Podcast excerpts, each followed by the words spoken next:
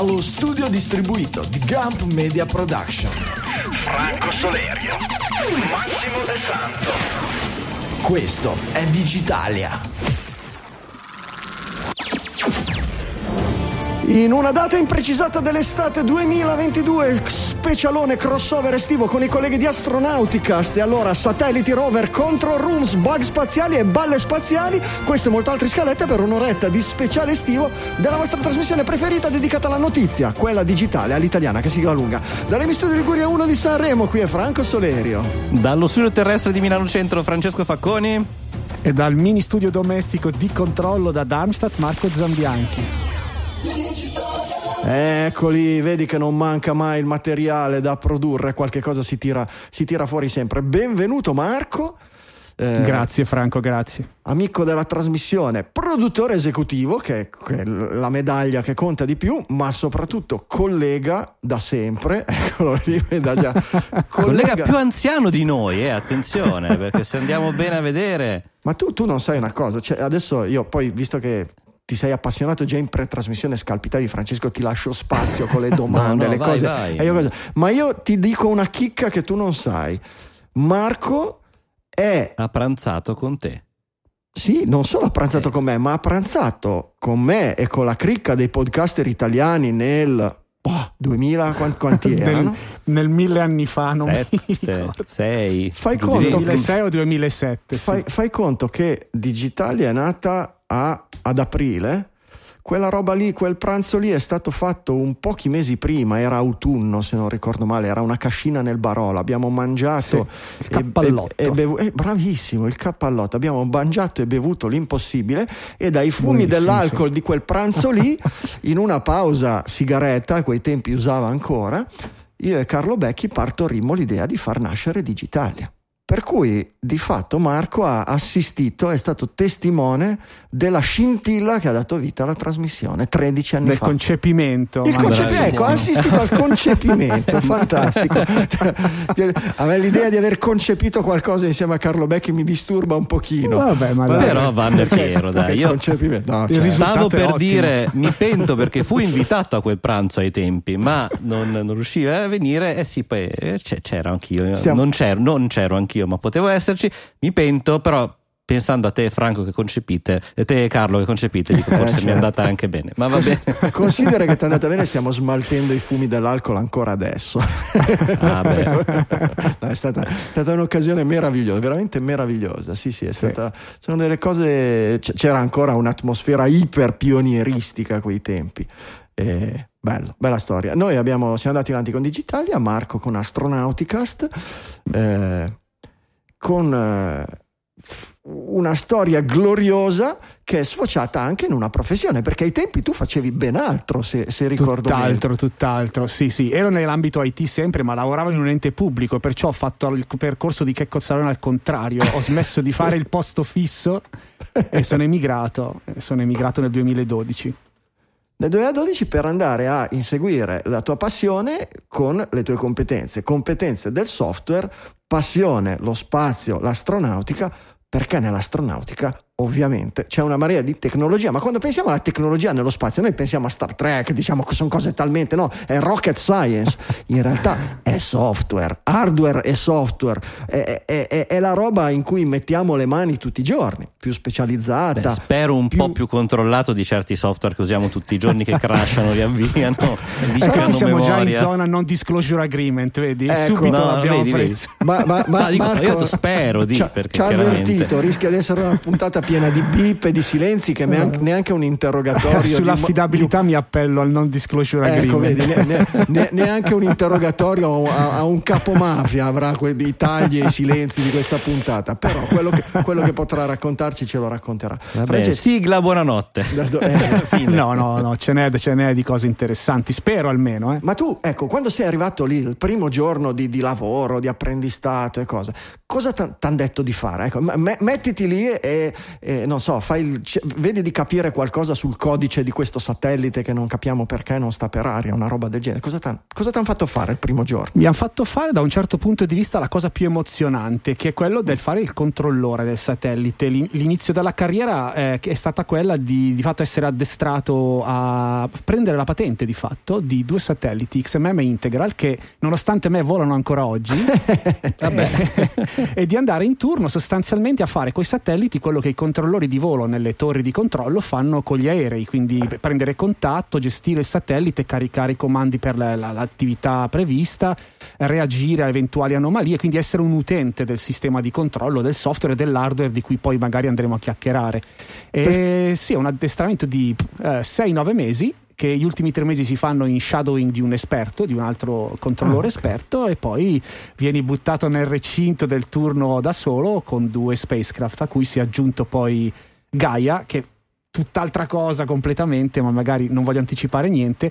E quindi alla fine della mia carriera da controllore avevo tre bestioline da accudire su, tur- su tre turni giornalieri. Insomma, è, una roba, mol- è una roba molto attiva il turno di gestione, cioè ha bisogno di tante tanti interventi un satellite mentre um, allora hai delle routine proprio classiche routine di manutenzione a bordo immaginati hai dei log che si, che si accumulano e uh-huh. tu mhm. ogni tot ore li devi scaricare e portarteli in locale pulire poi i log a bordo perché se fanno overflow insomma e immagino che nello spazio cose. non ci sia la fibra ottica per tirarli giù no, velocemente no, no, no, no non arriva Guarda, per darti un'idea, il flusso di dati che arriva da XMM Integral è nell'ordine di un paio di SDN, quindi 200 kilobit al secondo, giù di lì. Beh, da comunque... Gaia parliamo già di completamente un'altra cosa, 8 gigabit al secondo, ma parliamo di 20 anni di differenza Beh, certo. in tutti i sensi, eh, in tutti i sensi.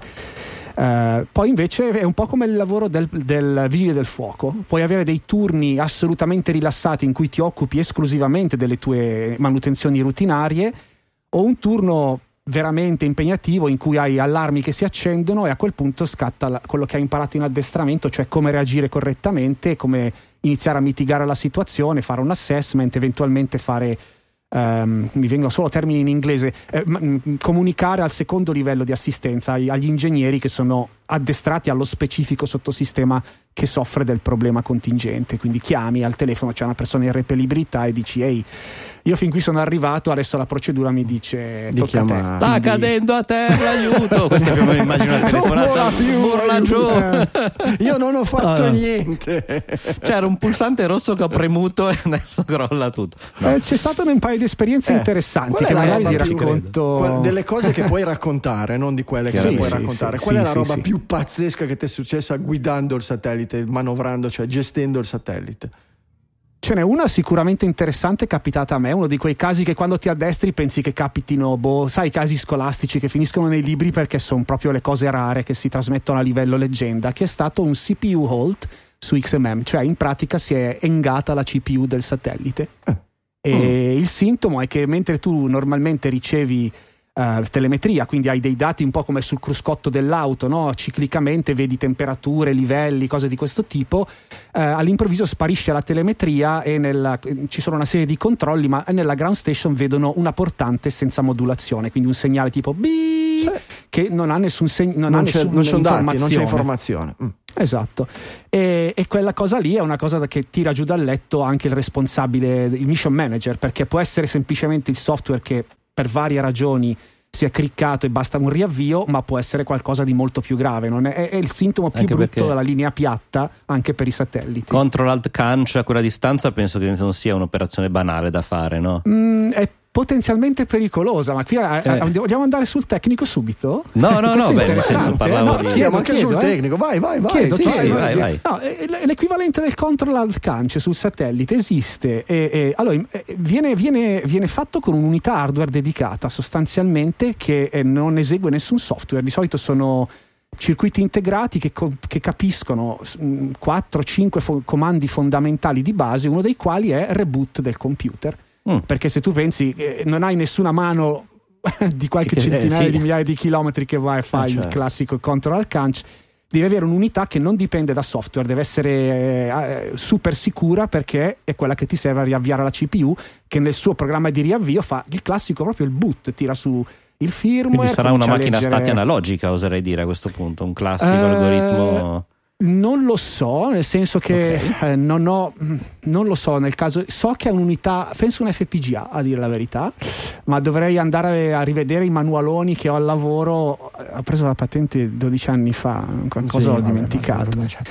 Però no, c'è questa unità che è su tutti i satelliti presente, uh-huh. che mhm. bypassa il central software, che per, per eseguire ha bisogno del classico computer, se quel computer lì si ferma hai bisogno di qualcosa che faccia il reset del computer, ma anche della trasmittente, di altre parti super critiche e vuoi che questo comando venga capito da meno parti possibili, cioè ridurre al minimo l'hardware eh certo. e, e, non avere software, in modo tale che sia istantaneo, sicuro. Sì, è, un, è, un, è, è, un, computer a parte, iper semplicissimo, sì. il cui unico lavoro è quello di far partire il computer principale. Esatto, sì, sì. e poche altre unità crit- super critiche come il transponder a bordo, il decoder dei comandi, altre, altre cose eh, altrimenti esegui del software, tra l'altro in, in, caso di XMM scritto in ADA. In ADA pensa? Eh, pensa. ADA, mm. sì, sì non, è l'unico satellite che conosco in ESA che, il cui software di controllo è scritto a bordo, intendo, è scritto sì, in ADA. Sì, sì. E, e l'accesso a questi, a, questi, a questi controlli qui è iper autenticato, criptato, perché se no i tra virgolette russi potrebbero, per dire il cattivo della situazione, il, il, il, il eh, un operatore malevolo potrebbe mandar, continuare a farti il reboot del satellite rendendotelo inoperativo.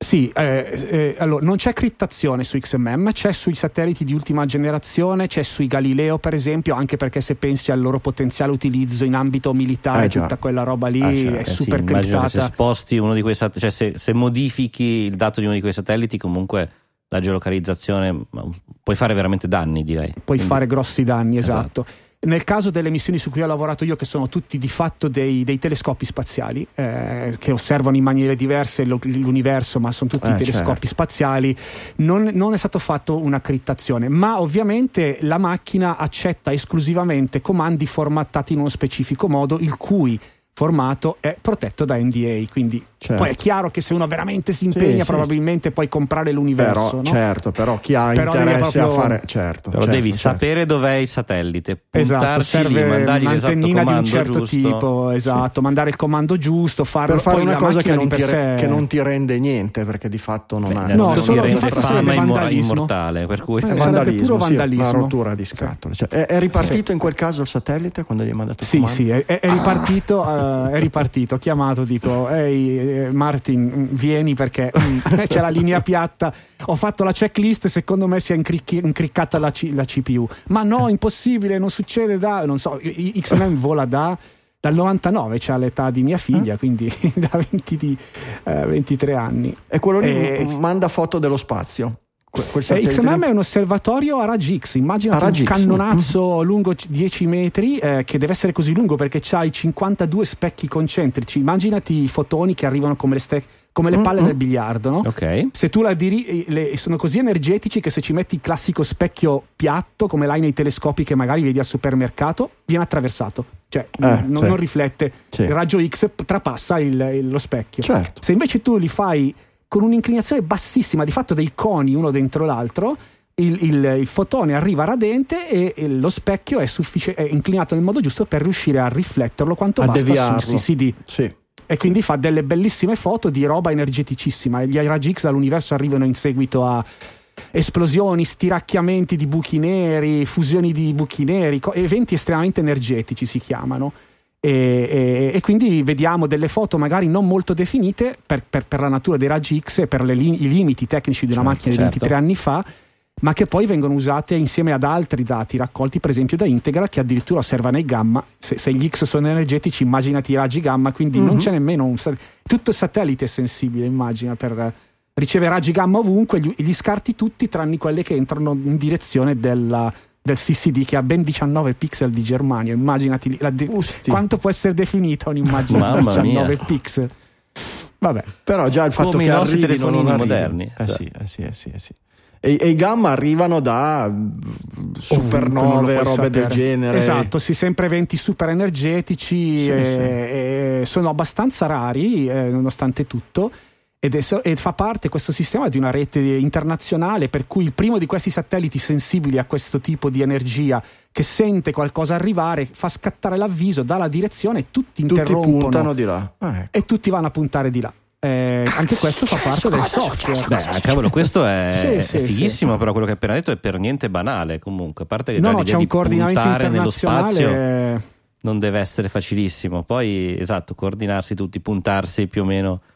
Eh, immagino in automatico quasi, insomma. Eh, guarda, lì è una bella sfida. No? È uno eh. degli eventi più emozionanti è manovrare, in, è manovrare, a mano il satellite. Funziona che c'hai un responsabile di turno che, che ti manda un fax e ti dice c'è un evento in questo momento eh, ti chiediamo di ripuntare. Allora, che fai? Tiri te- sul telefono e chiami la reperibilità della cosiddetta dinamica volo. Ci sono degli ingegneri, ecco, se c'è un, un nerd matematico in ascolto, il vostro lavoro spaziale esiste ed è l'ufficiale di dinamica volo perché passate la giornata a calcolare orbite, traiettorie e manovre.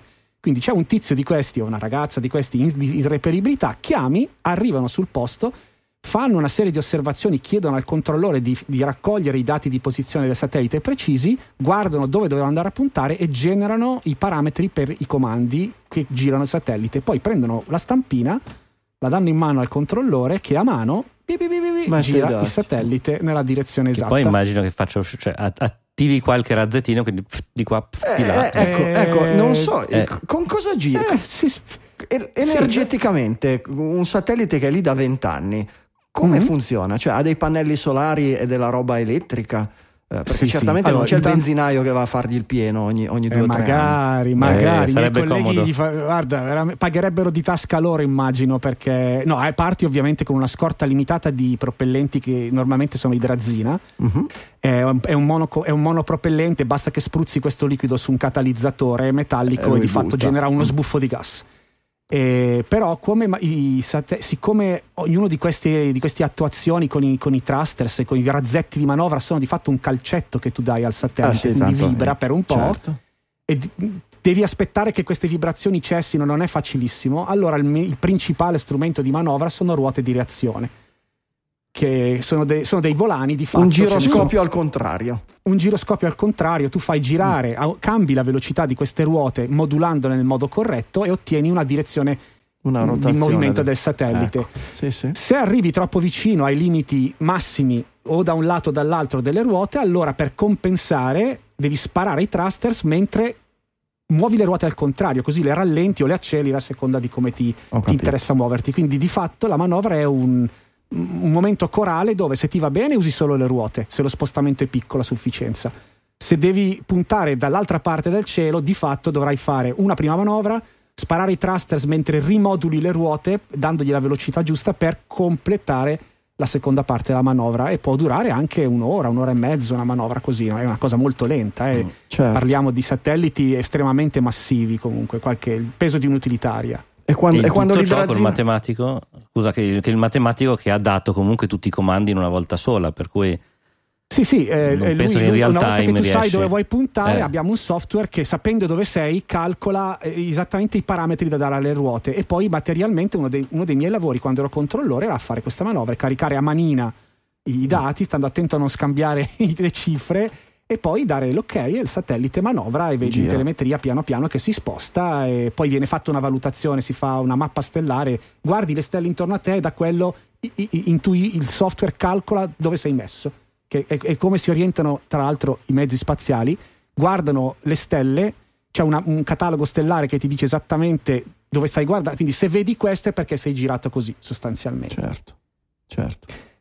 Guardando il cielo, che è il loro lavoro. Guardando il cielo, sì, sì. E le, le ruote Guardando... girano con corrente elettrica. Corrente elettrica, abbiamo pannelli, pannelli fotovoltaici con batterie, quindi carichiamo le batterie certo. e poi i certo. motori elettrici sono alimentati dalle batterie. Sono batterie che durano di più di quelle dell'iPhone, direi. Oh sì, in questo caso 23 anni, però lì hai sono, sono, favolose, sono favolose cosa riescono a fare. Ci sono anche le eclissi per i satelliti come quelli che girano attorno alla Terra, quindi addirittura sono sufficienti a dare potenza elettrica non solo durante le manovre, ma in generale per coprire anche i periodi in cui il Sole non c'è, il satellite comincia a raffreddarsi, si accendono dei, dei riscaldatori per mantenere un equilibrio termico ed evitare di rovinare certo. la ripresa fotografica. Immagina certo. quando si eh sì, raffreddi un CCD per fare delle belle foto, anche gli appassionati di astronomia a terra lo fanno. Lì va tenuto un equilibrio tecnico per, termico per avere la perfetta fotografia la foto spaziale. migliore possibile, mm. certo, certo. Esatto. E invece e quando finisce l'idrazina o quando la batteria va va frusta, viene decommissionato eh, il satellite o si riesce la, senza a... batteria, eh, guarda, sì sulla carta, mm. ma di fatto no. Riuscite a riciclarlo? Mm. Riusciamo a farlo volare uguale.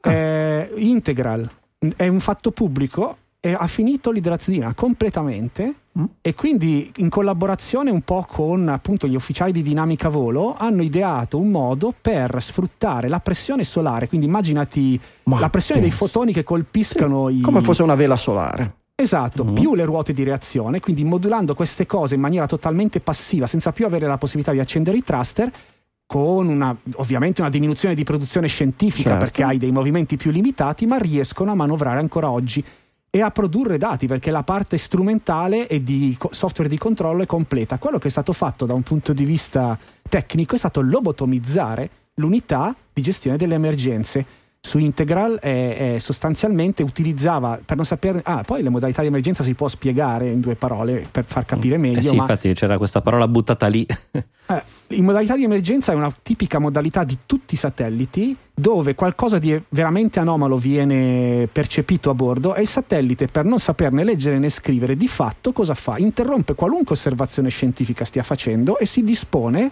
con l'attuatore più sicuro che ha in questo caso i thruster a, con i pannelli fotovoltaici a 90 gradi verso il sole, quindi per massimizzare la risorsa la numero uno mm. per sopravvivere, che è il, l'energia solare che alimenta pannelli e batterie, e aspetta comandi da terra. Quindi tu a terra ti fai la diagnosi e quando ti è chiaro cosa è successo e hai eventualmente sistemato la, sor- la, la sorgente del problema, comandi il satellite fuori dalla modalità di emergenza e ritorni al controllo con le ruote che ti consentono di puntare senza vibrazioni in maniera molto fine verso la zona da osservare. Senza thruster, senza idrazina, te sta, sta cosa qui non la puoi fare più e quindi si sono inventati un Aspetta. modo per usare le ruote anche in modalità di emergenza, lobotomizzando l'automazione che invece tagliava eh, l'uso delle ruote e utilizzava i thruster semplicemente per puntare verso il sole. Invece ora Integral di fatto non ha più modalità di emergenza di fatto ha finito il carburante, quindi potrebbe essere decommissionato domani, è stato messo apposta su un'orbita che nel 2028 lo fa rientrare in maniera diciamo naturale, senza sì. correzioni di orbita. E, da, e, lo manovrano col sole le ruote. Quindi e, fa, tutto fantastico. questo quindi è stato Bellissimo. riprogrammato cioè non era una cosa prevista quando no, è stato lanciato, zero. è una roba che è stata no. ideata, progettata e programmata quando si In è casa. arrivati a, a, al punto di dire questo qui che cosa ce ne facciamo, che figata. Eh, proviamo, alla fine cosa hai da perdere? Il satellite certo. sulla carta era già eh, finito eh certo, ed è certo. il momento perfetto per la fantasia dell'ingegnere che dice non ho mai potuto farla sta cosa. Vedi, Proviamo, il management ha detto ok, non abbiamo di fatto nulla da perdere, provate e ha funzionato.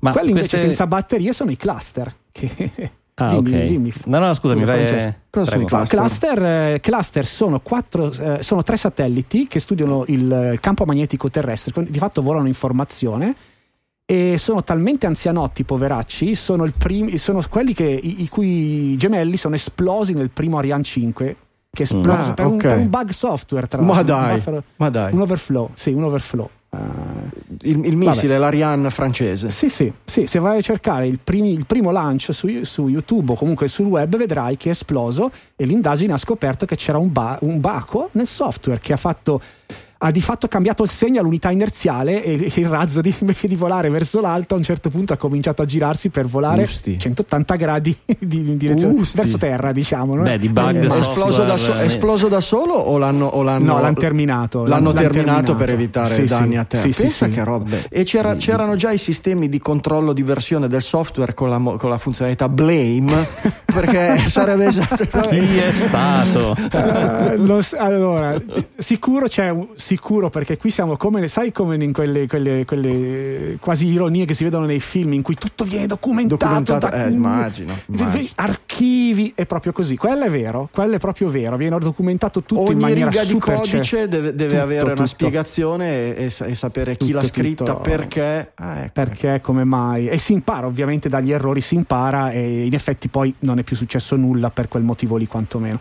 eh, Beh, era successo cluster... un altro razzo che aveva mh, mm, calcolato uno in metri al secondo, l'altro in. Vedi che anche in NASA eh. non è che sono. Eh, quelli, quelli, sono, sono, quelli che Se vogliono tirano, contare in metrico ma, e in eh, imperiale, no? Ecco, e poi non si sono messi d'accordo e c'è un po' di differenza a un certo punto.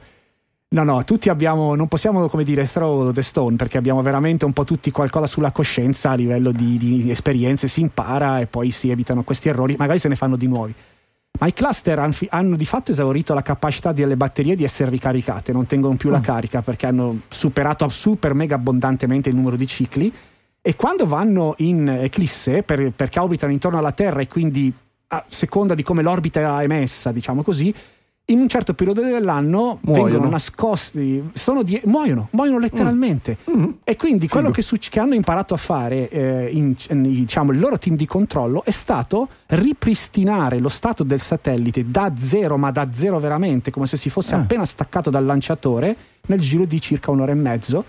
Eh, prima a mano e poi automatizzando tutto con Python e degli script. script. Che figata. Sì, sì. Veramente una figata. Se vedi la parte tecnica di, di, come l'hanno scritta sta cosa, è entusiasmante per un nerd eh, informatico. Vedi che, bellissimo. Vedi che l'umanità fa anche delle cose belle, almeno lassù, no? un po' più belle di quelle che vediamo, meno edificanti qui sulla crosta sì, terrestre. Sì, sì, sì, assolutamente. L'ingegno umano è capace di delle robe e che diventano delle cose talmente eh, complesse e specialistiche, eccetera, che sono meno accessibili al pubblico, no? Mentre, non lo so, se tu pensi ai, mm, ai picchi della creatività umana nel passato, no? In qualsiasi campo, se tu pensi a Galileo o pensi a Mozart, cioè hanno lasciato delle cose che sono spiegabili alla gente.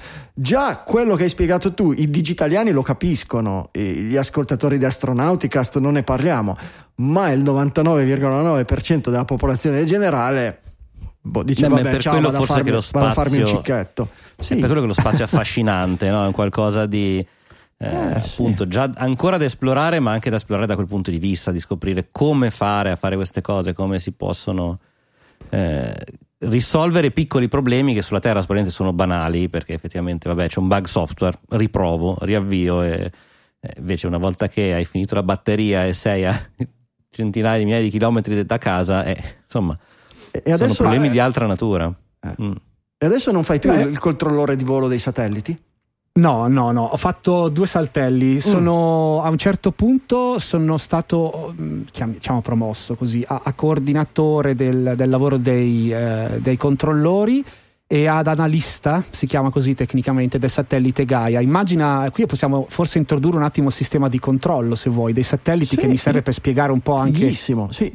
Eh, se tu sei un controllore, sei l'utente del sistema di controllo. Sì. Ti danno questo sistema, un software, chiamiamolo il gestionale del satellite se vuoi, okay. dove hai appunto un software che capisce, cosa, sa come trasmetterti i dati che arrivano dal satellite, si chiama telemetria, di fatto è un cruscotto multi, a, a, a multiparametro, quindi immaginati un software che ti consente di personalizzare il cruscotto della tua auto. Ok ci sono da un satellite almeno, mm, allora nel caso di Gaia, 64.000 parametri di telemetria. Ah, però. Esatto. Okay. Quindi, ecco perché trasmette, dicevi 8 gigabit, no? Quindi eh, quello, quello, quello, la telemetria solo del così che si chiama housekeeping, cioè quella sì. che si, il satellite si divide in due parti. Eh? Partiamo dalle api, dai fiori. Satellite lo puoi dividere tutti i satelliti in due parti principali. La parte del payload che ha sui suoi strumenti scientifici e fa quello che il satellite è stato progettato per fare e poi la cosiddetta platform che se vuoi è un po' comune a tutti i satelliti, da, da James Webb che è appena arrivato e fa cose fantastiche a, a, appunto ai cluster poverini che compiono 25 anni tra un attimo. E di fatto lì c'è il computer di volo che capisce come manovrare, come misurare temperature e vari parametri e spedirtele a terra e come eseguire i comandi che gli mandi. Questi qui e, e, agli attuatori, e comanda gli attuatori, ovviamente. È la, è la base. Cioè, questo riesce a registrare 64.000 parametri, cioè non sì, riesco sì. a immaginare quanti siano. Cioè. Sì, sì, hai quindi un software che ciclicamente con un bus creato apposta si fa il polling di tutto quello che c'è attaccato sul bus e dice allora te come stai, te come stai, te come stai, dammi le tue cose, dammi i tuoi dati, dammi i tuoi dati, mette tutto insieme costruisce dei pacchetti similissimi da un, da un, punto di vista teorico a quelli del, di protocolli di rete, fa l'encoding di queste informazioni su una portante a una certa frequenza con un'antenna che opportunamente direzionata verso terra ti spara tutte queste cose. Un'altra antenna ovviamente è lì pronta a sentire quello che tu gli mandi da terra. Certo. il sistema di controllo riceve il dato cosiddetto housekeeping, quindi lo stato di salute della piattaforma e di tutto quello che del payload sente, ma da un punto di vista tecnico, cioè la macchina fotografica è troppo fredda, troppo calda, cioè, non, non, guarda il dato scientifico, che viene giù separatamente. Mm. Quindi come controllori noi ci occupiamo di fare l'autista dell'autobus, ci personalizziamo il, il, il cruscotto, abbiamo dei cruscotti preparati da chi ha, ha scritto il software eh, che contengono i parametri principali, puoi immaginarti, ma poi se vuoi puoi scendere di livello mm. su, in qualunque modo, esatto. E tra l'altro ogni, ogni Specon, che è lo Spacecraft Controller, eh, lo, lo compatti in una sigla diventa uh-huh. Specon, si crea un po' la sua collezione di cruscotti certo. perché di fatto quando sei in turno tu sei responsabile, ti configuri il sistema perché ti dica ti esattamente quello che tu vuoi certo, sapere. Certo. Eh, ti faccio una domanda per, per, per dimmi, visualizzare, dimmi. Vai, per permettere ai nostri ascoltatori di visualizzare. Eh, mh, mm, no, fisicamente no, perché non è fisico, ma eh, graficamente, ecco, e da, dal punto di vista de, de, dell'interfaccia, è un'interfaccia mouse eh, e tastiera sì, sì, sì. e puntatore tipo eh. quelli che abbiamo sui sistemi operativi classici da, da, da casa? Sì, eh, allora, sui satelliti più vecchi è basato su un sistema Sun Solaris, vedi tu, okay. eh, è interfaccia grafica Mosaic. Ok, okay? Cioè siamo nella sì, sì, abbastanza perfetto. preistoria dell'informatica, sì, però eh, funziona perfettamente esatto. anche perché eh, apro una piccolissima parentesi, siamo abituati alla dinamicità dell'astronautica moderna di Elon Musk e altre start-up che vanno a 2000 all'ora, uh-huh. l'ambiente istituzionale, sia ESA sia e- EUMETSAT, ma eh, NASA, NASA, viaggia a ecco. tutt'altra velocità ed è un mondo, se vuoi, opposto, quasi la catarsi, un mondo estremamente conservatore sì. per una serie di ragioni che Beh, possiamo pre- discutere. Predilige forse la stabilità e la sicurezza piuttosto che se funziona non si dismette assolutamente. Esatto, esatto. E quindi è stato anche arriviamo al punto che non trovi più i sistemisti di Oracle che si è comprata Sun Uh-huh. Eh, eh, per fare manutenzione a nulla. Quindi a un certo punto sei obbligato, se la tua missione continua, a inventarti un modo per virtualizzare quelle macchine lì. Eh, colleg- comunque sì, per tornare, scusa, io parto sempre per voli pindarici, ma per tornare a quello che mi avevi chiesto, sì, è a mouse. Puoi controllare tranquillamente tutto con uh, classico mouse e sistema finestre, anche se è Mosaic, è pur sempre un sistema certo, finestre. Certo, è un Windows Manager, certo. E, ehm, hai sostanzialmente il software di controllo diviso in alcune parti fondamentali, il cruscotto che abbiamo discusso fino ad ora, in cui immaginati una schermata divisa di fatto in tre, in, in, in, in tre colonne, nome del parametro, descrizione del parametro, valore del parametro in questo momento.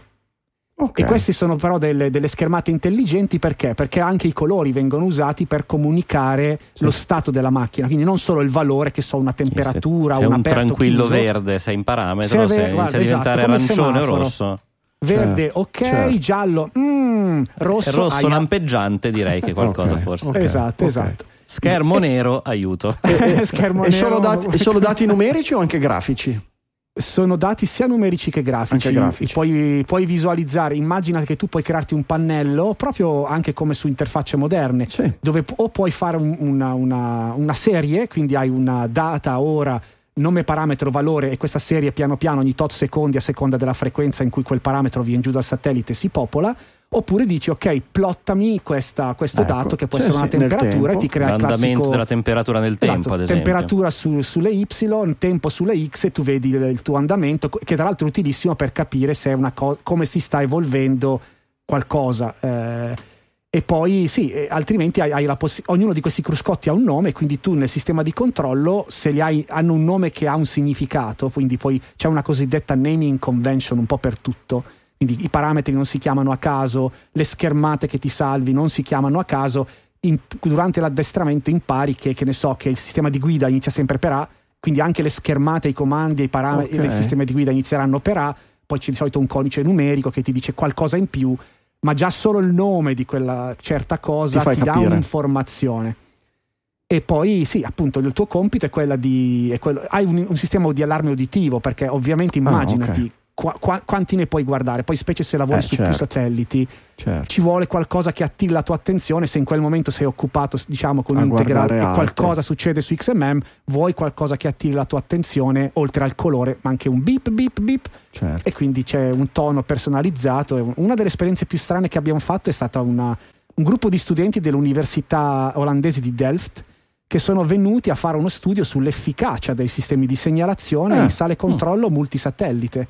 Bello. Perché, perché, tu sei l'unico pisquano in turno, hai X stimoli e a un certo punto cominci a saturare e a ignorare anche cose che a, un, ah, non, a una persona un... ah, okay. diversa potrebbero attrarre molto di più o molto meno. Come possiamo ottimizzare il tuo livello di attenzione? Certo. Se tu immagini che un turno di notte che inizia alle 8 di sera e finisce 10 ore dopo richiede che tu sia attento e vigile, ma non puoi pretendere la massima attenzione Continua, per un intero eh certo, turno di notte, eh serve certo. un modo interess- intelligente per attirare l'attenzione del controllore. Avete provato con le scosse elettriche?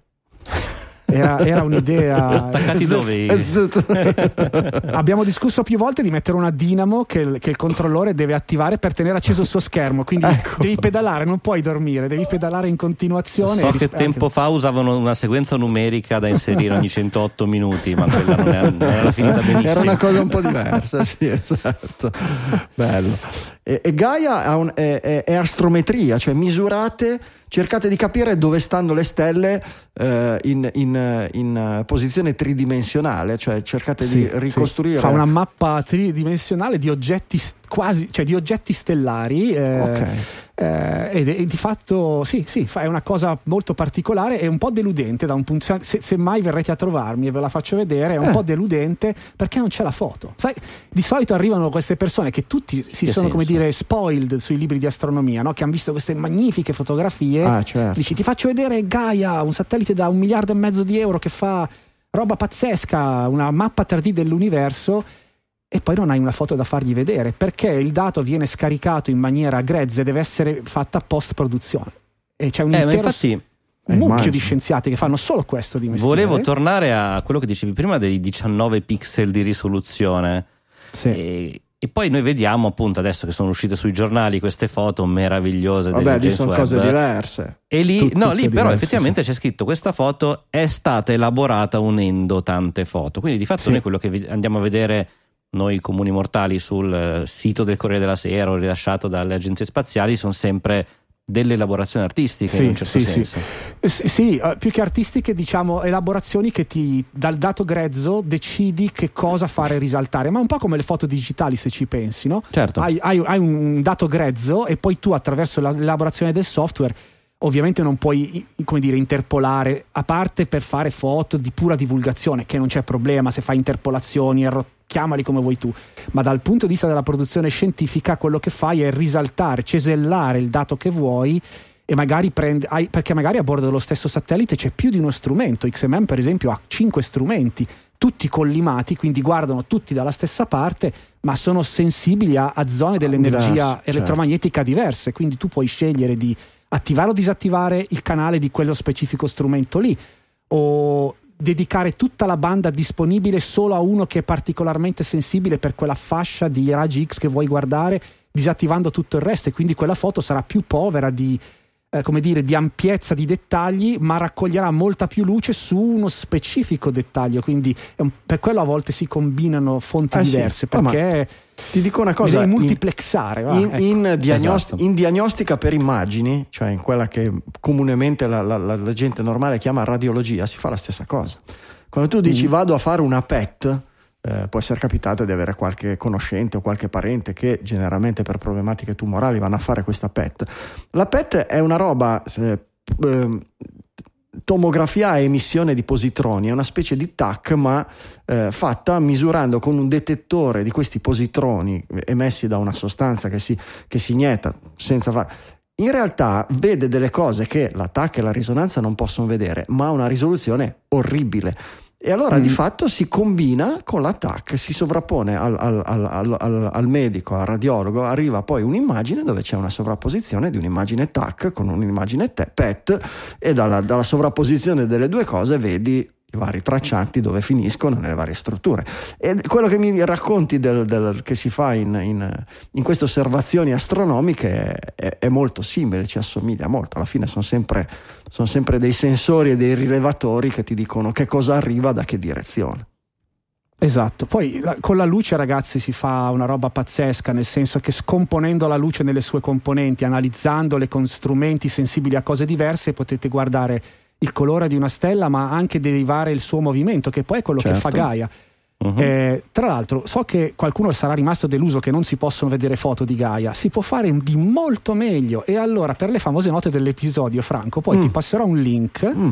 C'è un software open source scaricabile, eseguibile su uh-huh. Windows e penso anche su Linux, perché è basato su Java, che per chi ha un Oculus Rift o, come, o comunque oh. un apparato di immersivo vi ecco trasporta dentro comprarlo. una bolla trasparente in qualunque ambito esplorato da Gaia nella mappa 3D potete essere Bello, in ti immergi, ti immergi, ti immergi. Che, che Oh, che forte. Esattamente, è una roba assurda. Io l'ho provato ed è, da, è quasi da, da, da, non lo so come dire. Sei noi, dentro una bolla abbiamo trasparente. Questi, abbiamo questa immagine spazio. dello spazio che, che, è piatta, che, che, che è orribile. No? Per noi è poetica, guardi il cielo, però è come, è come la vedevano nel Medioevo: no? un telo nero con i, puntini, con i puntini colorati. No, un cacchio. Però il nostro cervello non riesce facilmente ad astrarre e a percepire la tridimensionalità. Nel momento in cui cui ti ci vedi in mezzo sembra di essere sull'Enterprise di Star Trek che viaggia da, da, da, un, da una stella all'altra, pazzesco. È stata un'esperienza fenomenale anche perché eh, immaginati la persona che di fatto controlla il satellite non lo vede il dato grezzo, noi per completare anche un discorso che era rimasto aperto, noi, noi, ti dicevo facciamo gli autisti degli autobus, il dato scientifico, noi facciamo il router, lo prendiamo da un specifico canale di telemetria e così come arriva lo giriamo telematicamente al centro scientifico dell'ESA incaricato di elaborarlo, nel nostro caso l'ESAC, che è un centro di studi in Spagna, eh, a Madrid, che si occupa di uh, dati scientifici delle, delle, missioni interplanetarie e anche delle missioni di, di astronomiche. Ma c'è tutta una catena di, di, di scienziati appunto che consuma questi dati non solo perché li hanno richiesti a livello universitario, ma anche perché proprio fa- si occupano delle macchine che ne fanno l'elaborazione. Um, per Vabbè, noi insomma, di fatto Francesco... non sappiamo il nostro prodotto, abbiamo mm. assaggiato mm. il prosciutto, il salumiere che assaggia il prosciutto eh. che ha sempre affettato senza mai mangiarne una fetta. So certo, che roba certo. irriverente che ho detto. Pazzesco, no, pazzesco. Mamma mia. il prosciutto, ma dai. Che... Vabbè. Magari questa togli, dai. No, no, io non tolgo mai niente. Non tolgo mai niente. Mai niente. So. No, anche perché be- hai esplicitato in maniera chiarissima. Sono cose più belle più Così succose. la stretta allo stomaco l'abbiamo sentita tutti, più eh, o meno certo. esperti di astronautica. Eh, certo, la, la bombetta così. bella, sto- bella storia, bella storia. Due minuti mi fate ringraziare il nostro sponsor, squarespace.com, sistema integrato nel quale trovate la soluzione ideale a qualsiasi necessità di pubblicare sulla rete. Squarespace è facile da usare usare. Non ci sono plugin da installare, le varie funzionalità si aggiungono trascinando dal pannello di controllo delle vostre pagine i vari elementi, immagini, gallerie, portfolio, player audio, video, si posiziona tutto con un clic del mouse. E poi Squarespace è fully managed, che, non, che significa che non avete bisogno di controllare compatibilità, aggiornamenti, bug. Lo staff di Squarespace si occupa di tutto questo per voi. Voi dovete solo occuparvi di scrivere i contenuti e inserirli nel vostro sito con tastiera e mouse. Con Squarespace puoi preparare in anticipo delle pagine o parti di pagine e schedularne la data di pubblicazione. È una funzione comodissima specialmente in questo periodo di vacanze, perché no? Per mantenere il sito costantemente aggiornato. Vai in vacanza, ma vuoi che ogni 15 giorni esca un nuovo articolo che parli della pizza e per promuovere la tua pizzeria, può uscire anche ad agosto, quando tu sei in vacanza e la pizzeria è chiusa, perché c'è la pizzeria ad Abbiategrasso e ad Abbiategrasso sono tutti in vacanza. Perché no? Il sistema include strumenti per la realizzazione anche di negozi online completi Squarespace è usato da centinaia di migliaia di negozi in tutto il mondo, contiene strumenti per gestione magazzino, ordini, inviare email ai clienti, carta di credito, pagamenti, carrello, tutto quanto con la solita interfaccia intuitiva. E poi Squarespace è famoso per i design unici e originali, preparati disegnati, progettati da eh, designer professionisti del web, ma con molte opzioni di, pers- di, personalizzazione, in modo che il vostro sito sia assolutamente unico senza dover installare di nuovo un solo plugin. Ehm, se avete poi problemi, supporto utenti a disposizione, 24 ore su 24, 7 giorni su 7, vi rispondono direttamente da un ufficio Squarespace, non da un call center in giro per il mondo, per cui il tizio che vi risponde, se non è in grado di rispondere perché la vostra richiesta è complicatissima, esce dalla porta, entra in quella a fianco e trova i programmatori che sono quelli che scrivono il codice che fa girare il vostro sito. Per cui più efficiente di così, impossibile. Potete provarlo gratis, non vi serve neanche la carta di credito, andate su squarespace.com slash digitalia e attivate la vostra trial. Se alla fine non vi serve, amici come prima, nessuna spesa, nessuna sorpresa. Se invece decidete che fa per voi oggi, tra un mese, tra un anno, ricordatevi di Digitalia. Perché? Perché come digitaliani avete diritto al 10% di sconto sul primo anno di abbonamento. Basta mettere il codice coupon Digitalia nello spazio apposito al momento dell'acquisto. Per cui ricordatevi Digitalia codice coupon 10% di sconto sul primo anno di abbonamento o sull'acquisto di un dominio perché Squarespace vi fornisce se volete anche il nome di dominio. Grazie Squarespace per aver sponsorizzato anche questa puntata di Digitalia.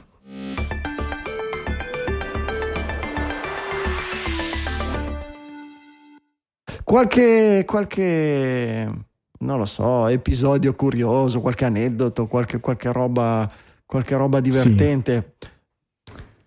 Allora, anche questa è pubblica, quindi la posso raccontare. Si trova. sempre, eh, sempre eh, è stato il mio istruttore, il mio istruttore mi ha raccontato una storia, senza dirmi all'inizio che il protagonista era lui, eh, di una delle disavventure più da, da, da brividi che sono successe a XMM eh, che ha eh, sostanzialmente per, per, come gira intorno alla Terra ha, solo una delle sue due antenne. Immagina che ne ha una montata su, in, in, sulla testa e una sulla coda e una sola di solito è in vista della Terra. E quando tu eh, a un certo punto devi poter mantenere 24/7 il contatto con questo satellite, devi poter saltare da un'antenna all'altra e quindi la trasmit- radiotrasmittente ricevente di bordo, il transponder, è collegato a una delle due antenne con un relè fisico uh-huh. che, che, che ruota anzi in realtà sono due, uno lato, vabbè, non importa, comunque un relè garantito che non si ferma nel mezzo.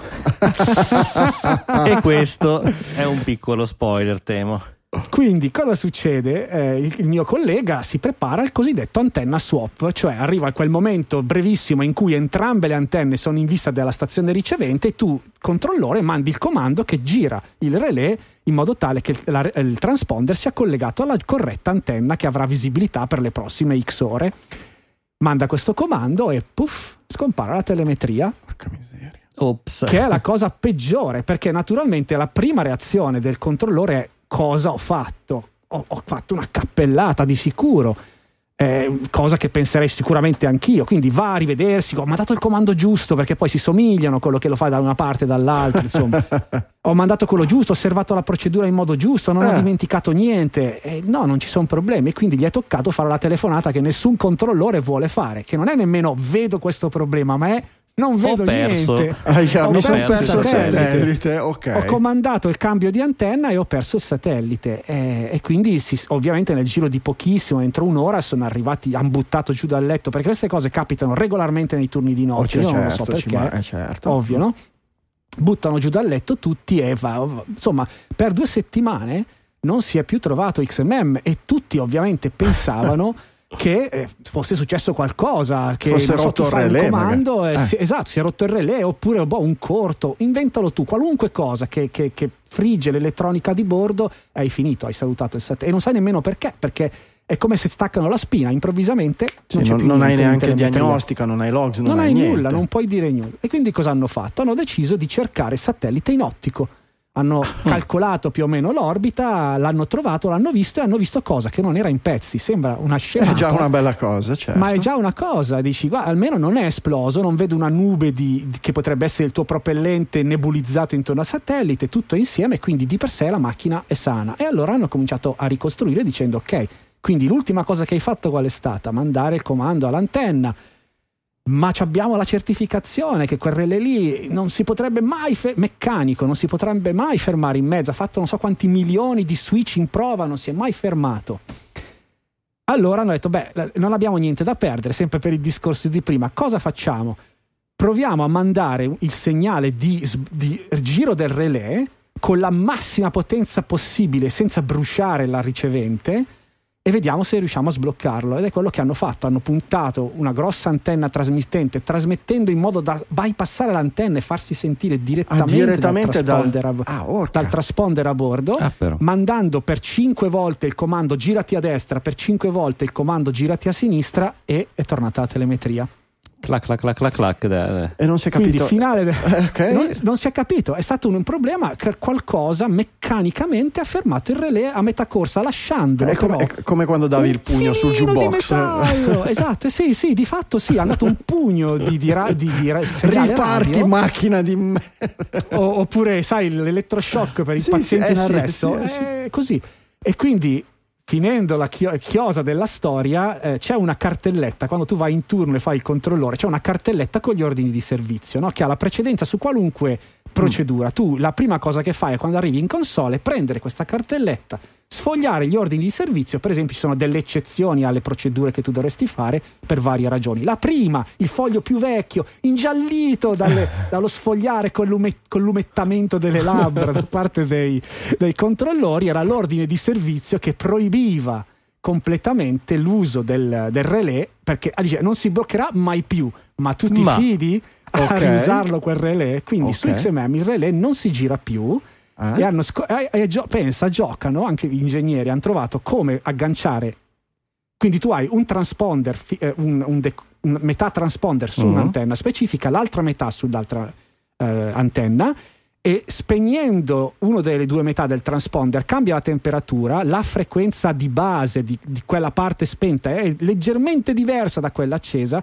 e quando è il momento di fare il cosiddetto cambio di antenna che prima facevi, prima facevi girando il relè, accendi pochi minuti prima il transponder, quindi il delta di temperatura tra le due, tra le due tra- metà del transponder è abbastanza elevato e riescono a sintonizzare da terra la frequenza dell'altro transponder, o quello ah, freddo urca. o quello caldo. Mia. E quindi ri- hanno trovato il modo passivo di agganciare senza, la portante senza, sull'altro senza, senza più toccare il transponder. Ok, che esatto. Roba, che roba artigianato puro. Stesso trans- lo stesso relè a bordo di Integral non si è mai bloccato, le, le stesse ruote di reazione e transponder erano a bordo di Rosetta, che come sapete è stata forse la missione più chiacchierata, quella che è atterrata sulla cometa, sì, sì, è quella più chiacchierata dell'ESA, mai successo niente. Su XMM c'è stato questo due settimane di brivido, se, se lo cercate. Ah, beh, trova, due quindi. settimane comunque. Sì, sì, beh, hanno, dovuto, hanno, dovuto, riunirsi, cercare di fare un po' di diagnosi, guardare la telemetria. Ovviamente no, lì in quel momento lì riunisci il top, compresi i costruttori, compresi il manufacturer del, del relay. Ma immaginati, insomma, eh, c'è un cinema allora... Non tanto per fare del blaming, ma anche proprio per capire, qualco... abbiamo sbagliato, c'è qualcosa di sbagliato certo. nelle procedure, non lasci nessuna pietra, come si dice in italiano, nessuna ipotesi non valutata, certo. no stone certo. unturned. Certo, certo. Sì, è, sì. Da, è, Da, lì che deriva il famoso modo di dire che si usa tutti i giorni, sei inutile come un relè sull'XMM. Su, su XMM, esatto. Classica frase che usiamo. Che usiamo il centro spaziale. sei più statico di un... Esatto, sì. Fantastico ispirano Bene, no. un casino queste cose qui, sono, sono, sono, veramente, sono, veramente, una roba, ci si sente veramente un po' sul ponte dell'Enterprise a, a vedere queste cose qui.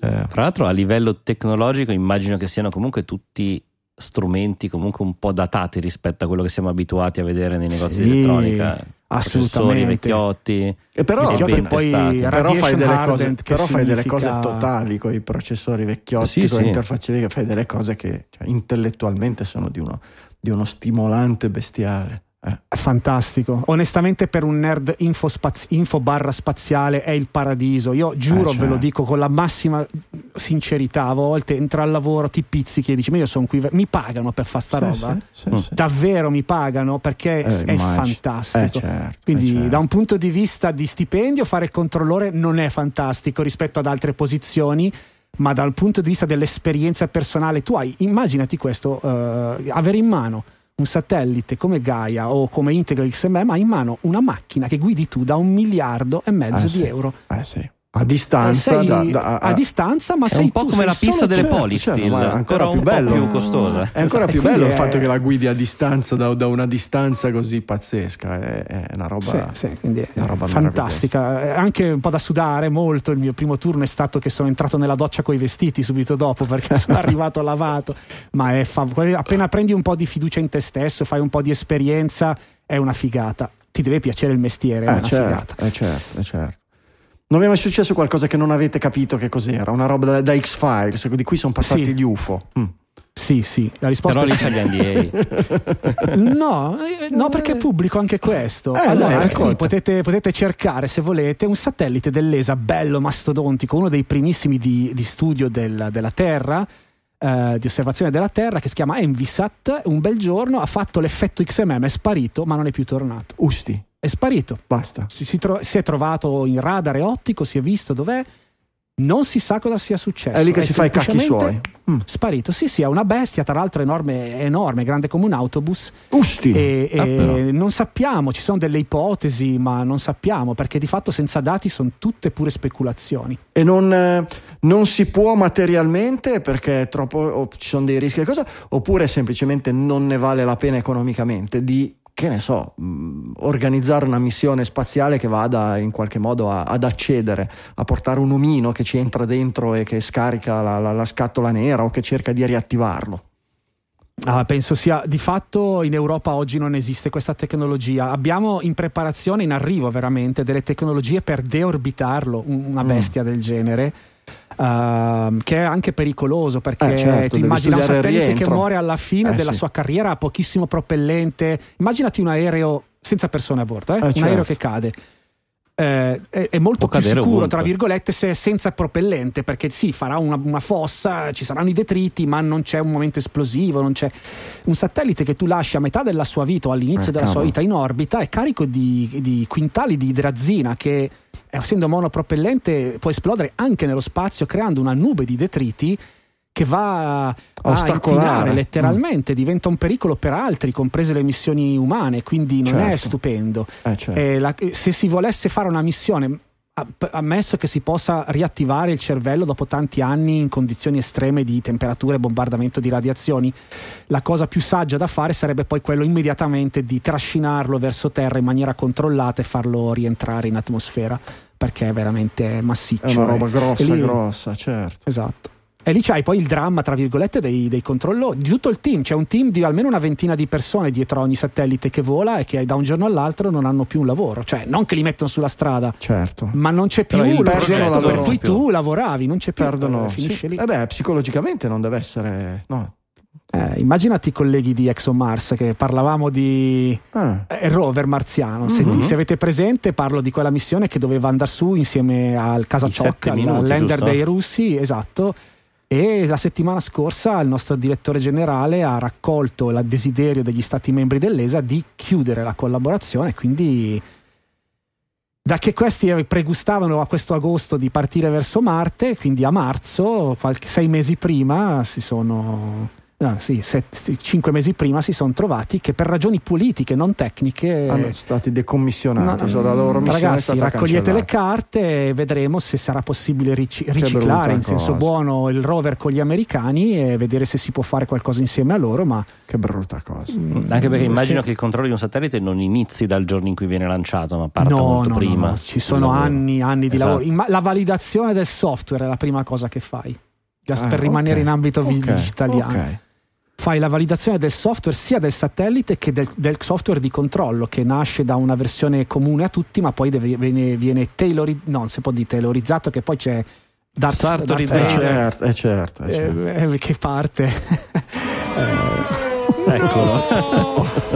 Quindi anche poi in ambito spaziale Darth Vader deve arrivare eh, certo viene cucito su misura sul, sul satellite e sul, sulle esigenze di quel satellite e quindi lo devi di fatto stravolgere un po', eh, tagliare, aggiungere, fare, viene tutto validato da, non solo da Viene, solo, viene, fatto il cosiddetto IVNV. Lo so che è inglese, ma è, no, vabbè, penso non esista certo, in italiano. Eh, certo e quindi viene fatta una prima verifica sui requisiti che il cliente ti prescrive, ma poi anche quello che, di cui mi occupo poi oggi io di mestiere, la validazione che di fatto è di vedere se il software fa quello che dovrebbe fare quando lo usi come il cliente lo userà. Sì. Quindi se, se, se regge al, al carico di lavoro di una giornata tipica di lavoro, se regge al carico di lavoro più importante, che poi è quello del giorno del lancio, in cui in sala controllo c'hai una marea di persone che non vedrai mai più dopo. Che si occupano eh, solo della parte di, di, di, sì, del viaggio. Anche ecco. i rappresentanti dell'industria, i VIP, ah, ecco. eh, il direttore generale, quindi no pressure, ce l'hai proprio alle spalle, tra l'altro. Eh, lui ha la scrivania, quella no, con la poltrona in pelle umana dietro a tutti gli altri e ti guarda. E vi sorveglia tutti. esatto, sei a portata di schiaffo da dietro. È, come quando durante eh. il compito in classe il prof se ne va in fondo alla classe e ti guarda esatto, esatto. e tu ti senti la nuca che, che, si scalda la nuca. esatto. sì, sì. Eh, validazione si fa, occupa anni e anche perché non vuoi sorprese, perché eh, alla certo. fine tu devi avere la fiducia più totale nel tuo mezzo, proprio perché di fatto se ci pensate gestite lo dicevo prima, un, un, gioiello da un miliardo e mezzo di euro, un miliardo di euro da cui pagato con le cioè, tasse di Facconi di tutti, sì sì, anche, eh, anche, anche di Facconi, sì, sì. Sì, sì, sì, tutti noi possiamo essere orgogliosi, anche io che ormai contribuente tedesco, ma siamo tutti contenti di dare soldi a, a me, eh, nel senso a chi mi paga lo stipendio.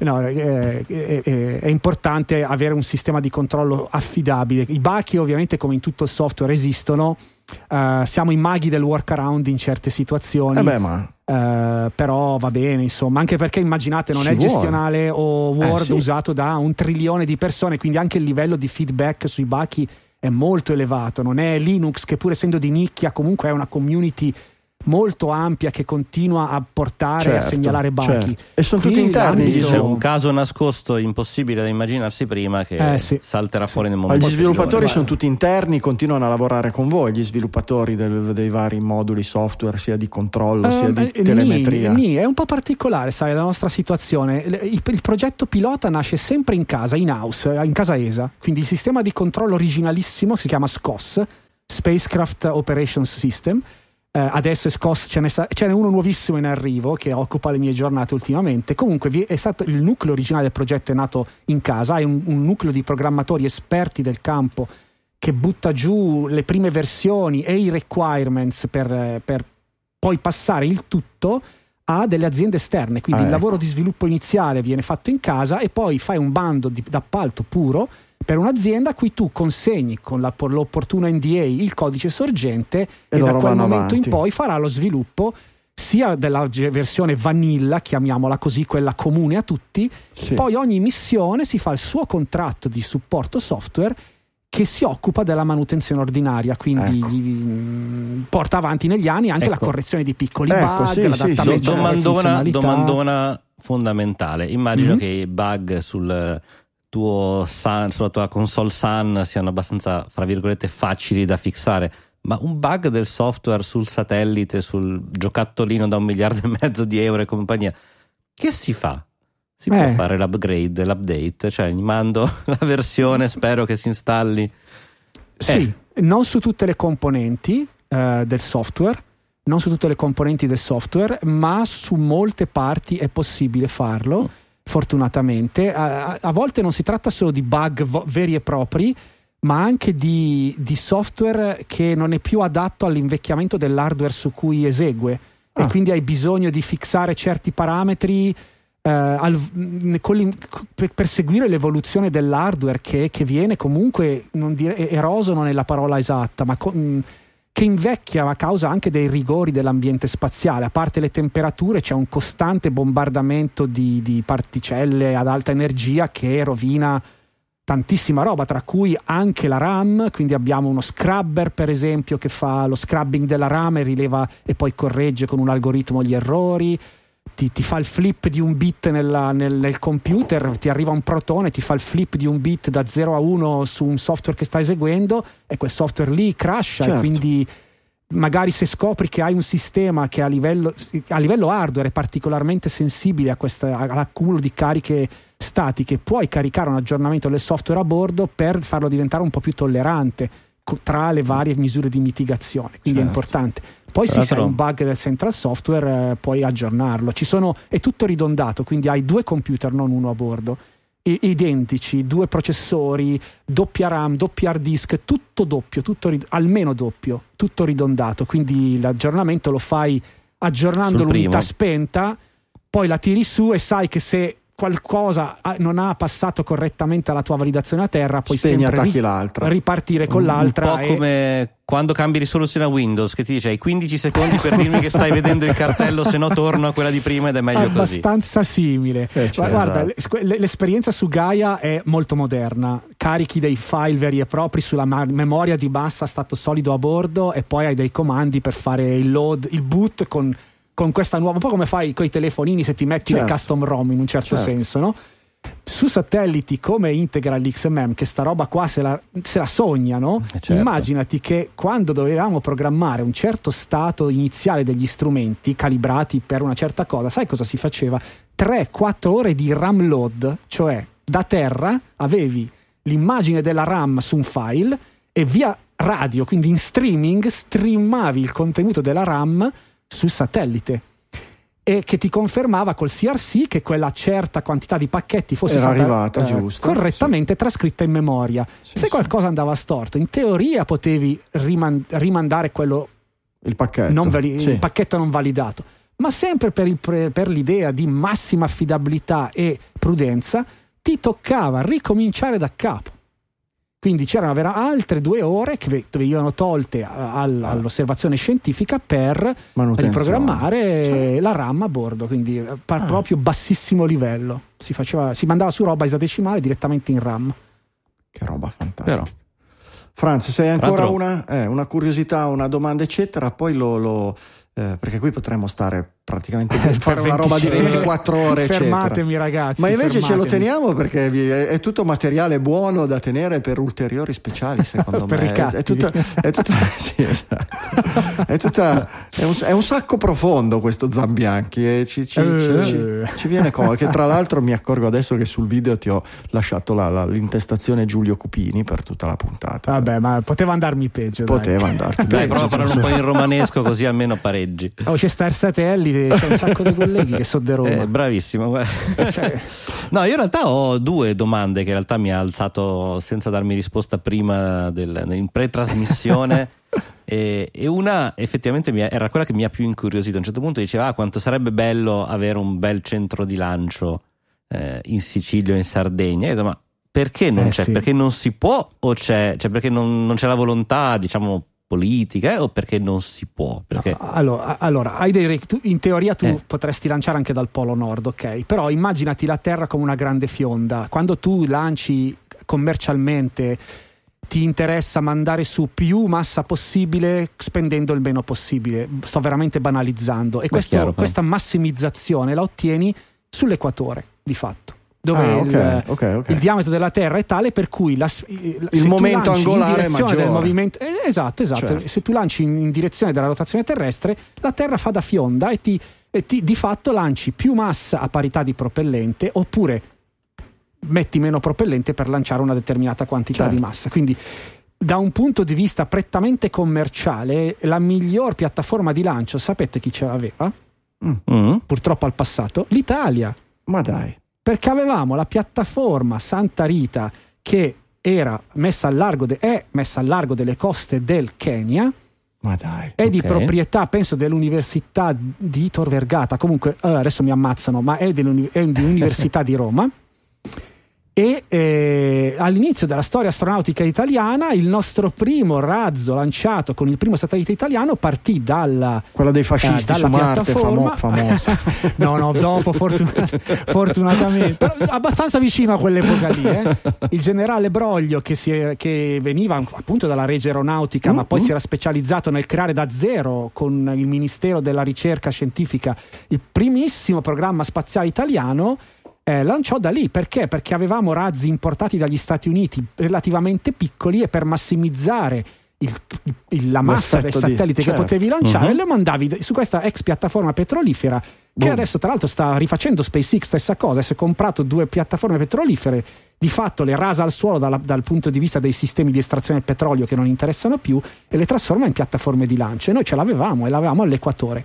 Quindi, ah, tornando alla tua domanda, Francesco, non, po- non, sarebbe super intelligente, super conveniente aprire un centro spaziale i- nelle nostre isole per lanciare, per fare soldi a livello commerciale, ma sarebbe intelligentissimo, immaginate un volo turistico, per esempio con eh beh, Virgin sì. Galactic, eh, che di fatto vola con un aerorazzo che non va in orbita, fa una traiettoria, un volo di una ventina di minuti, con alcuni minuti di microgravità quindi di fatto galleggi e quando guardi fuori stai volando sopra il Mediterraneo, Mediterraneo a un'altezza di fatto indistinguibile per te utente eh, da uno che vola sulla stazione spaziale. Cioè sei al buio e sotto di te c'è la terra curva con, con il Mediterraneo. Terra come piatta, video che vediamo, scusa, come terra, piatta, che terra piattissima. piattissima. esatto. Quindi quella roba lì è stata discussa tempo fa mm. e quindi teniamo gli occhi aperti o le orecchie attese su grottaglie, sulle grottaglie in Puglia mm. eh, di rilanciare quell'aeroporto lì per farlo diventare un centro di lancio di Virgin Galactic.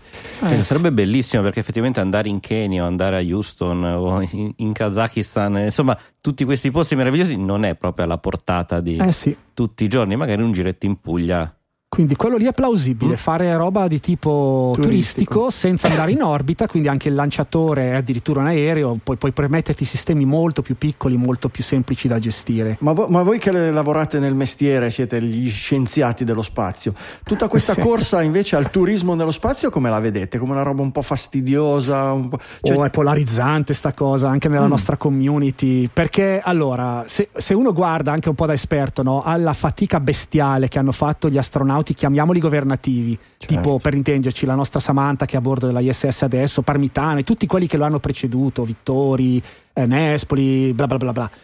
Eh, si sono fatti, non ti dico il mazzo, de più, perché non solo devi essere bravissimo nel tuo settore, ma pure fortunato perché devi avere un'idoneità fisica eh sì. che non dipende dalle tue capacità intellettuali. Sì, tipo non devi avere una, un'otturazione dentaria o roba del genere, no? Devi eh, essere... Eh, sì, no, beh, diciamo devi avere, dovevi avere di fatto i requisiti di un pilota da combattimento. Infatti non okay. è un caso che la maggior parte dei nostri astronauti Sono venga da lì. piloti, certo. Perché certo. hanno un'idoneità fisica di fatto quasi scontata se non succede niente nel periodo di selezione sì. astronauti.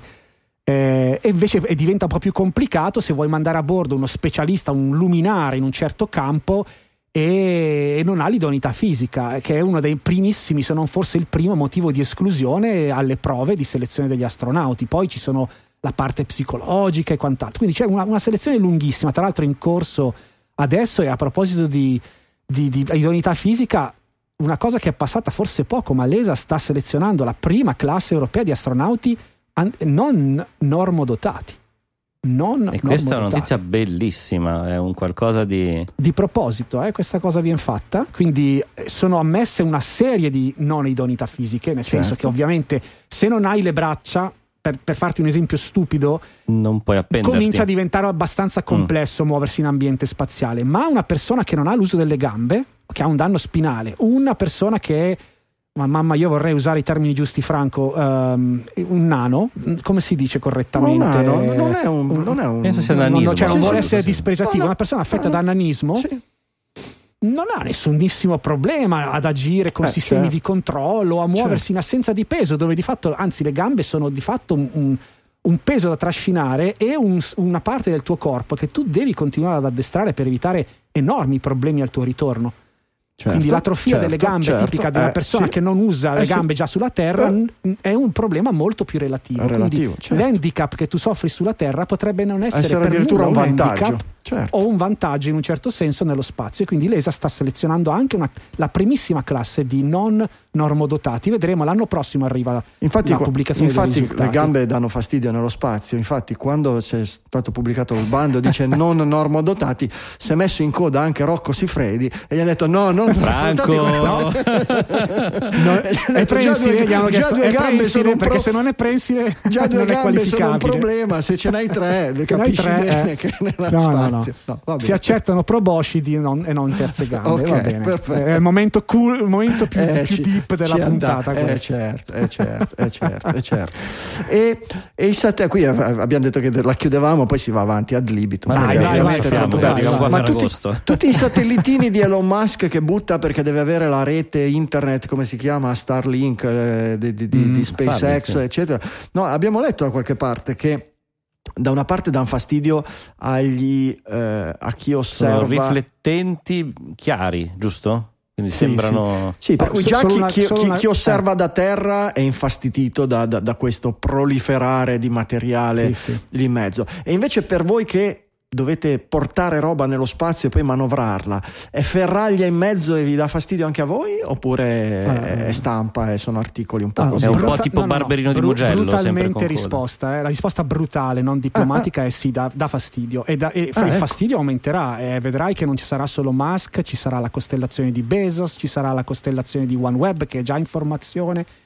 Ci avremo vari gusci intorno alla Terra sono traffico e soprattutto però fin, allora mh, mm, mm, solo una cosa no brevissimo solo mm. per dire chiudiamo quello di prima la, è polarizzante il discorso astronauti perché dall'altra parte mm. nonostante tutti questi problemi difficoltà addirittura non essere normodotati di fatto per alcuni si dice beh basta che paghi e si aprono tutte le ah, strade ok, eh, certo, certo, certo. Da, per noi è, è, ha, un, ha una, doppia, una, doppia, valenza perché è vera questa cosa ma è anche vero che se, se, se avessimo applicato questa logica all'aviazione civile sarebbero solo poche centinaia di persone ultra ricche a prendere l'aereo, che, che certo. a prendere l'aereo la popolarizzazione dell'accesso allo spazio entro certi termini tipo appunto i voli suborbitali è una risorsa e questa è una cosa certo. anche da, da tenere, certo. è una certo. risorsa per la crescita di tutto il mercato. Certo, Al di là certo. delle missioni scientifiche, eccetera. La certo, vera in senso tecnologico ed, del... ed, economico, certo, perché sì, sono sì. investimenti. L'accesso sono... dell'uomo qualunque è la vera rivoluzione allo spazio, o quasi qualunque, insomma. Certo. Scusami, è Franco. Era eh no, giusto no, certo, giusto, è giusto, di... giusto, era una parentesi che Siamo arrivati in orbita, ormai è un dato assoluto che siamo arrivati, quindi può arrivare il turismo. Adesso iniziamo ad andare verso la Luna, poi andiamo eh, sì. verso Marte e così via.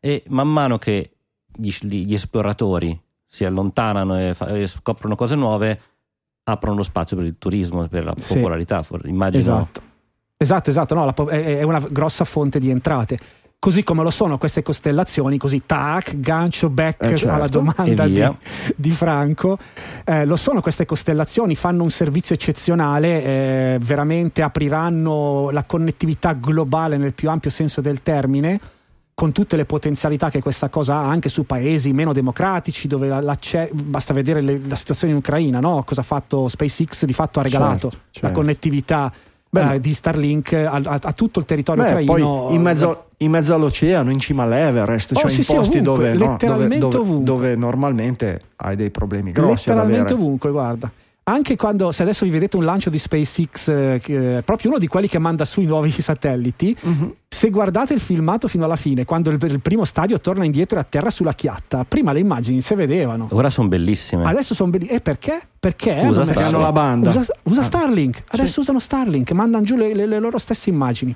Bloccano tutti Tanto... i loro clienti in quelle due ore, i loro clienti non navigano più. Ah, manutenzione. Però, eh, però loro. non mi va più Netflix. Ah, ok, esatto. c'è il esatto. satellite che sta scendendo. Esatto. Sì, hai, hai, un doppio problema. Il problema dell'osservazione astronomica da Terra, perché noi a occhio nudo li vediamo e sono un bellissimo spettacolo. Tra l'altro c'è modo di mm. vederli, se poi ti interessa nelle note eh, qualcosa da mettere nelle note dell'episodio, una guida su come trovare gli Starlink, vederli coi vostri occhietti, soprattutto nei primi giorni dopo che li lanciano, se no poi vanno troppo su e non si vedono più.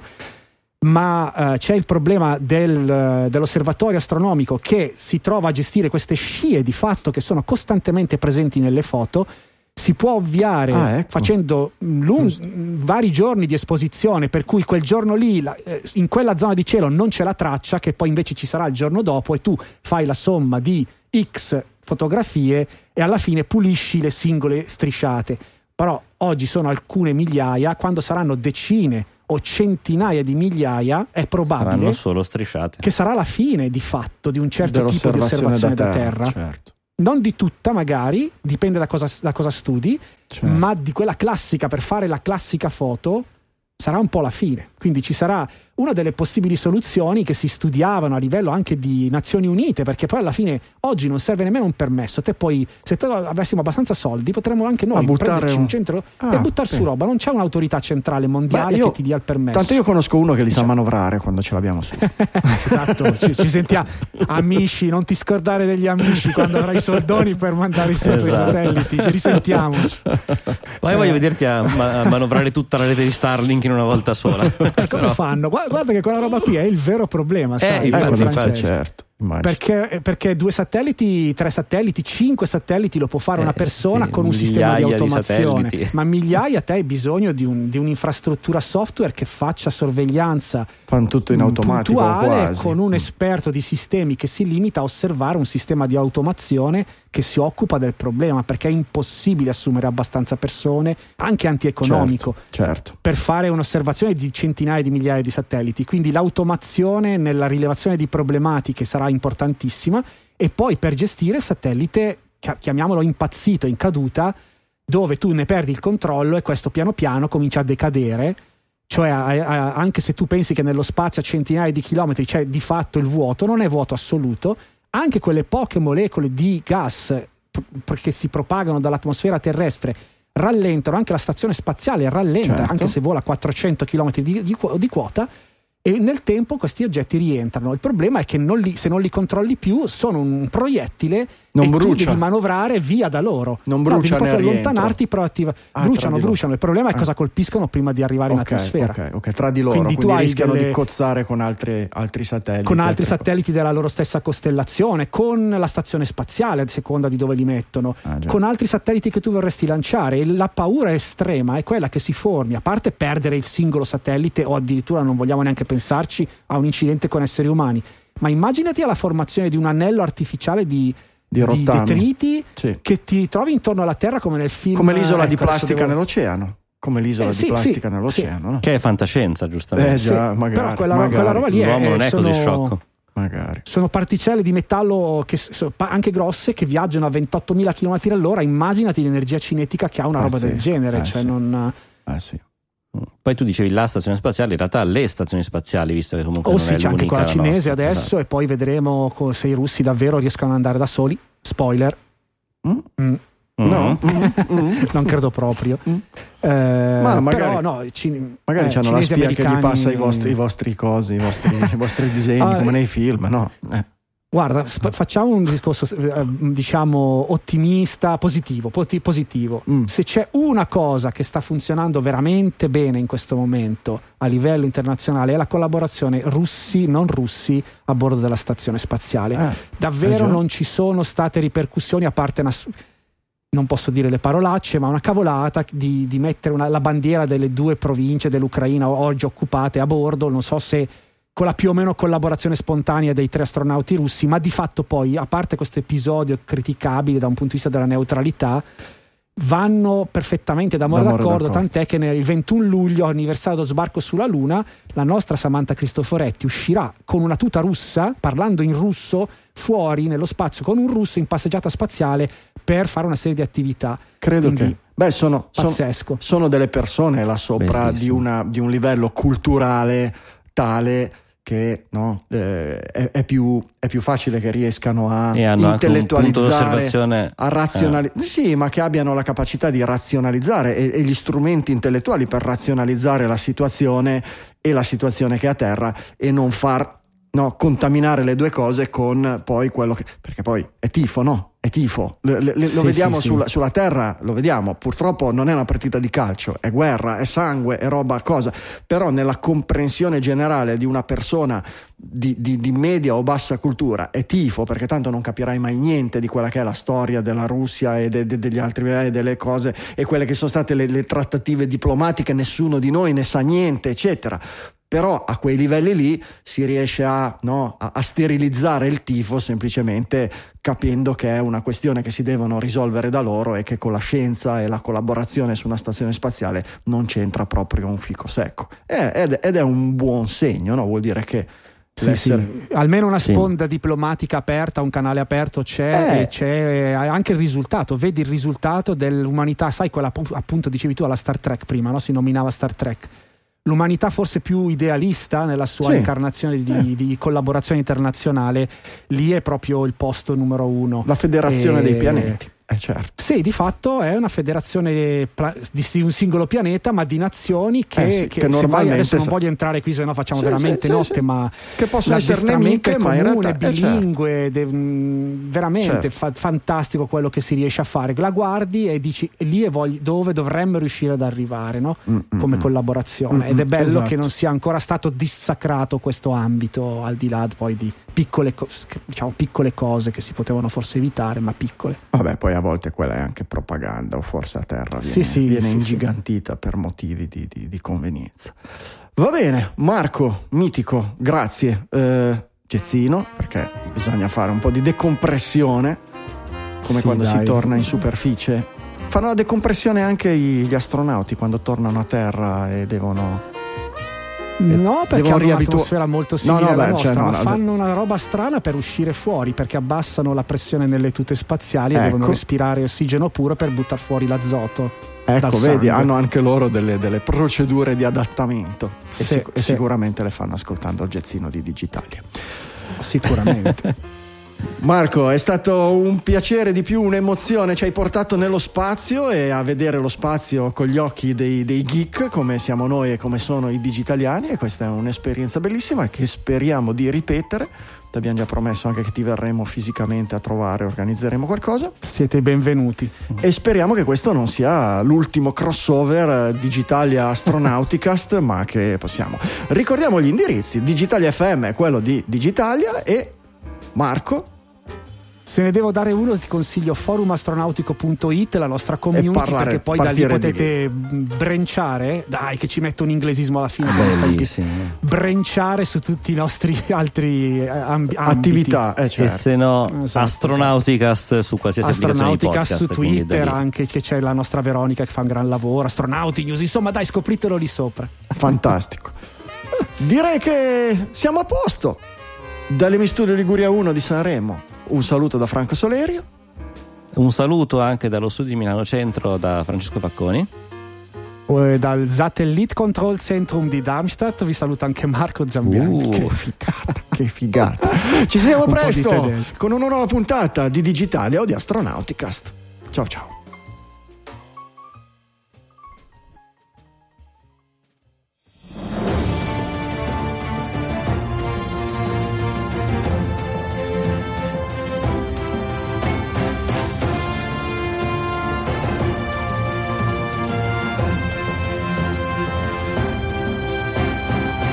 Adastra.